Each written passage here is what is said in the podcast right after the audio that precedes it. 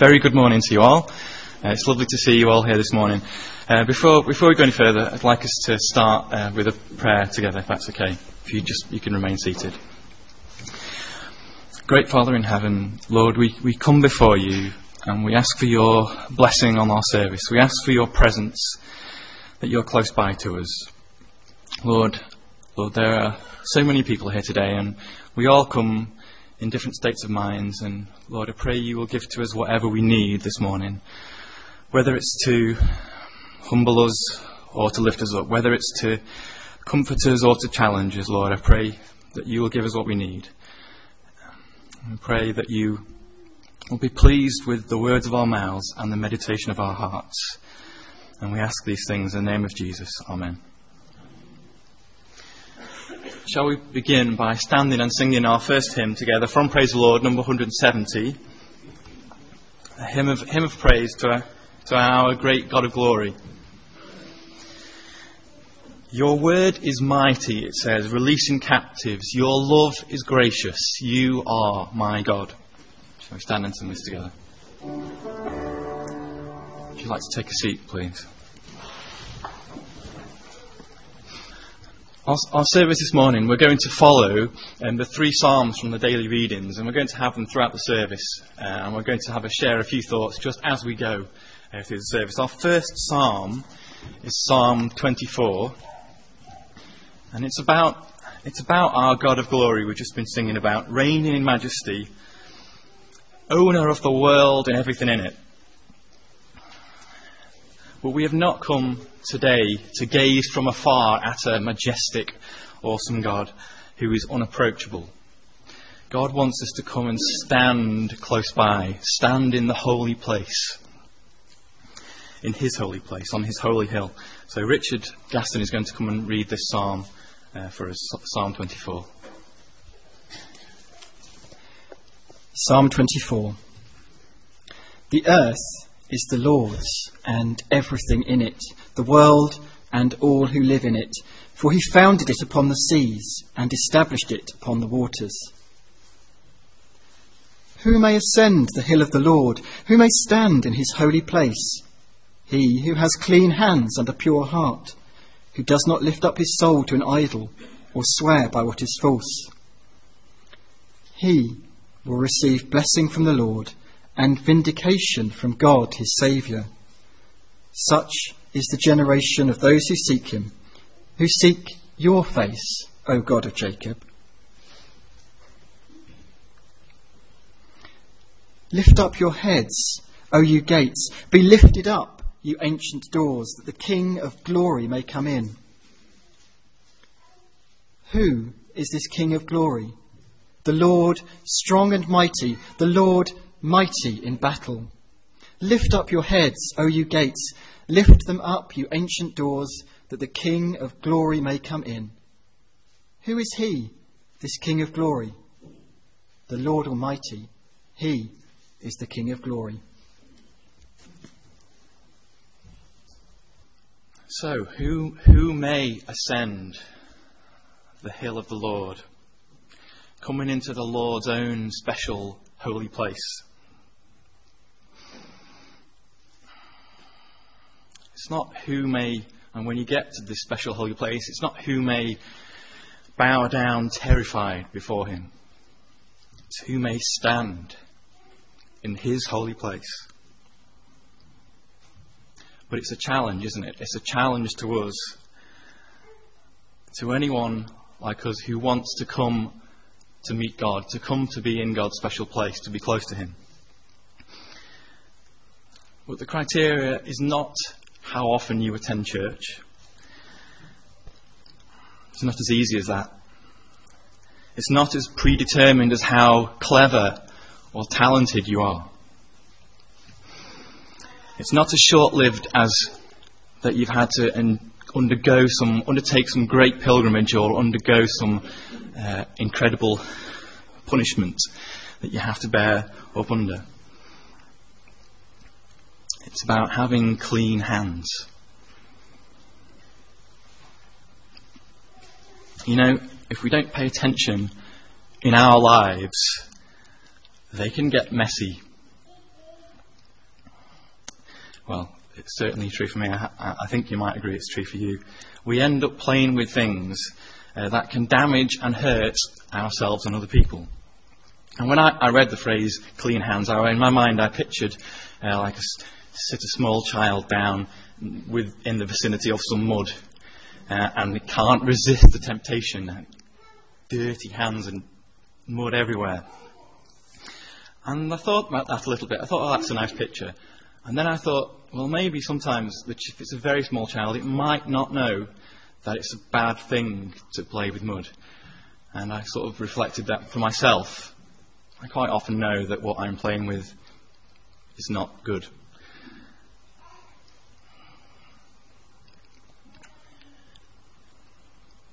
When we dirty our hands, we, we often, more often than not, we know what we're getting ourselves into. If you want to come close to God, it's about having a pure heart. It's not just about what you end up doing in the final act. It's about it's not just about the opportunities you have or the things other people caught you at. God is interested inside, in what's inside, in your motivation. What's going on in your heart? those unhelpful thoughts that you and I allow to blossom in our minds that shouldn't be there.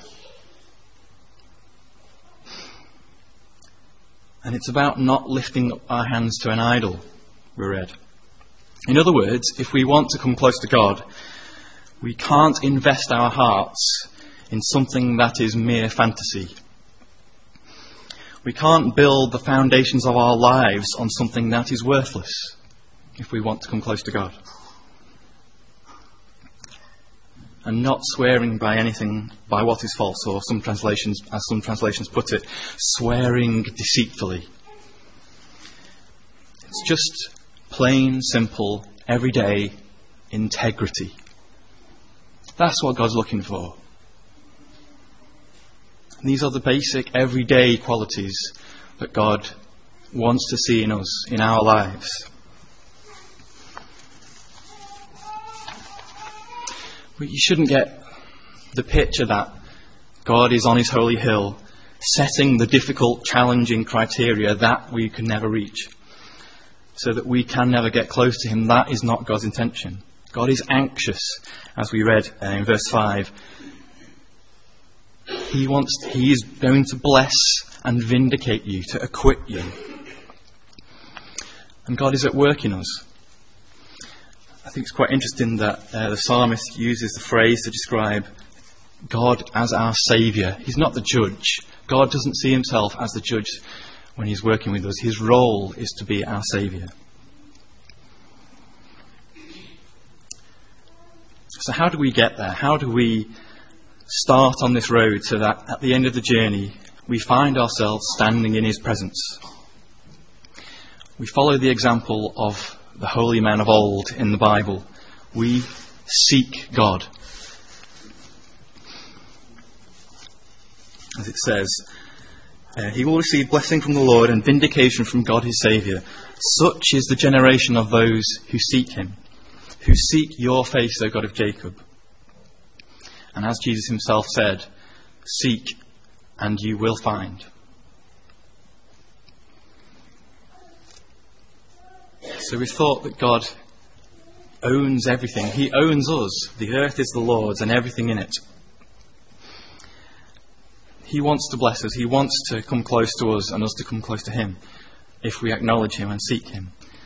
Um, so, can we sing our next? We'd like to stand and we'll sing our next hymn together, which is from Praise the Lord number 46.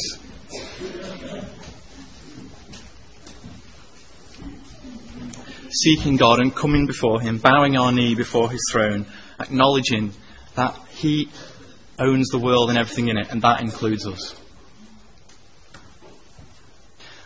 When, when we read Psalm 24 before, what, what did you think about um, the last few verses when it talks about lifting, um, opening the gates and the gates lifting up their heads.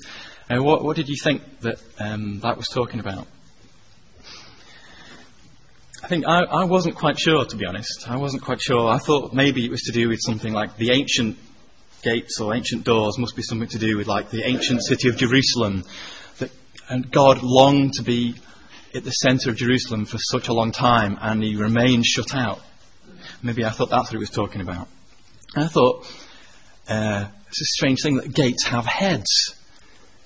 That was a strange thing, that gates lift up their heads. You could, yeah, that's interesting. I never thought of that. I also thought of uh, a phrase that Jesus said Behold, I stand at the door and knock. And regardless of what, I don't know what this passage is actually intended to be talking about, but um, it made me think about uh, the most ancient doors that God is locked out of, that He longs to be let into. And that's the, the door of our lives and our hearts. And I thought it's good, as we're coming together to remember what God has done for us this morning, that it's a good time for us to reflect, isn't it? And to think about the times when we shut God out of all the different parts of our lives that He longs to be a part of. The times when, um, when we know we've ignored God's voice, we know what God wants us to do, and we've ignored it and gone our own way and pretend we didn't really know what God wanted us to do. About the times when we've taken the easy way out about the times when the integrity of our everyday lives would displease God, displease our Heavenly Father, as it's not what He wants from us. And we know that. I don't know what you felt when I said those quite, we talked about the quite challenging words that um, having clean hands and a pure heart. Uh, I think sometimes when we, we know that those things are not always true of us, or maybe lots of the, most of the time they're not always true for us. And it causes us to turn our face, to drop our gaze from God. Because we know it displeases Him. As we approach Him this morning, our Saviour, not our Judge, let's put the key in the lock to that ancient door and turn it. Let's slide the bolts across. Let's open the door to the King of Glory. And when you've done that, finally, don't forget to invite him in. We have an opportunity, don't we, when we come every week here to focus on God, to examine our lives, to think deeply about the state of our lives and how much God is part of our lives, to challenge ourselves and to try and bring God closer into our lives, to focus on God. And to come and stand in His holy presence and to be changed. To have the locks and the chains that drag us down, that we tie ourselves up with, to have them fall away as we come and worship. So, would you like to stand now, please? And we'll sing our next hymn. Uh, when I look into your holiness.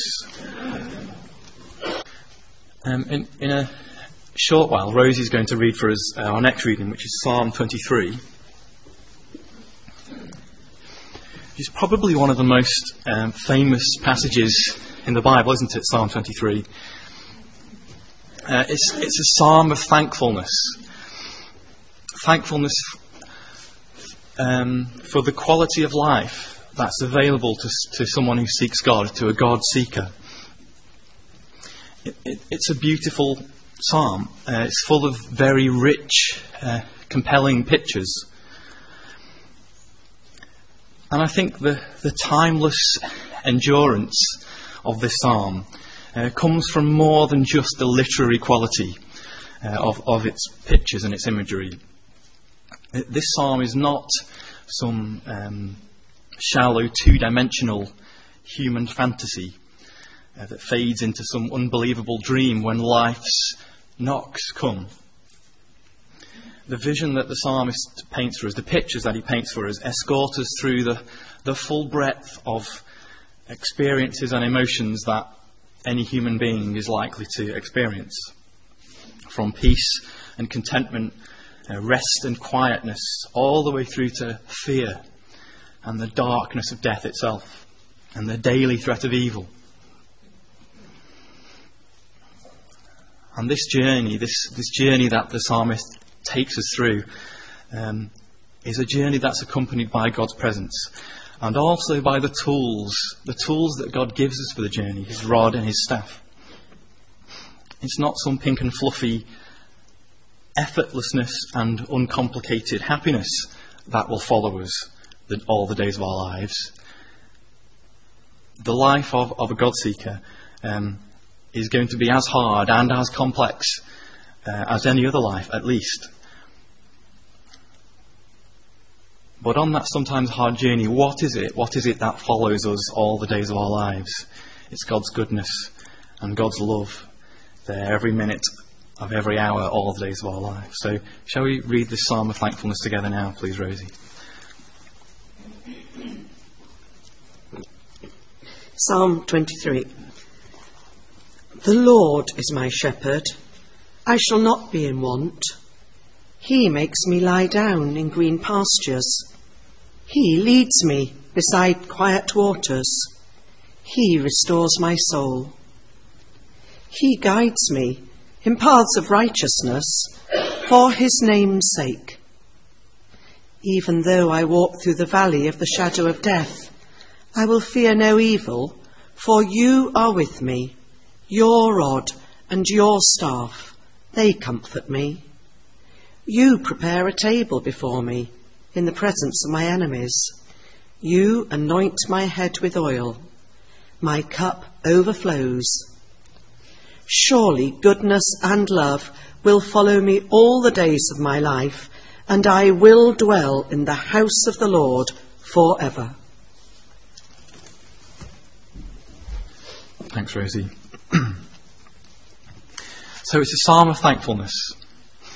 It's not just a psalm of thankfulness, it's a psalm of intent and of an ambition and intent. Intent that God is now our shepherd and that he will continue to be our shepherd going forward. Intent that when he leads, we're going to follow, wherever he may take us intent that when evil comes, we will trust God. We will look to Him for our comfort. Intent that God will be enough for us, that He alone will be the reason we will not fear evil. Intent that we will never, ever leave His house.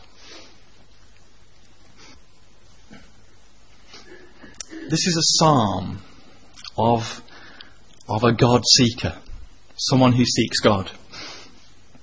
A psalm that aspiring God seekers like me and you uh, can read and say Amen to. What do you think Jesus thought about this psalm? Jesus, of course, being the ultimate God seeker there ever was. In verse 1, God, God was Jesus her shepherd. Jesus was, was never in want. He was always content. Content just to follow God wherever that may lead him.